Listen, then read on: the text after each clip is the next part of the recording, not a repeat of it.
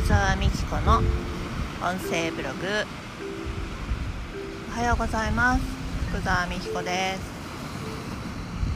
今日はえっ、ー、と海岸まで来ています。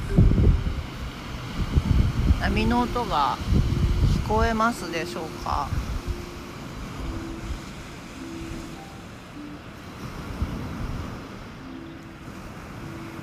今朝はちょっと冷え込んでいて、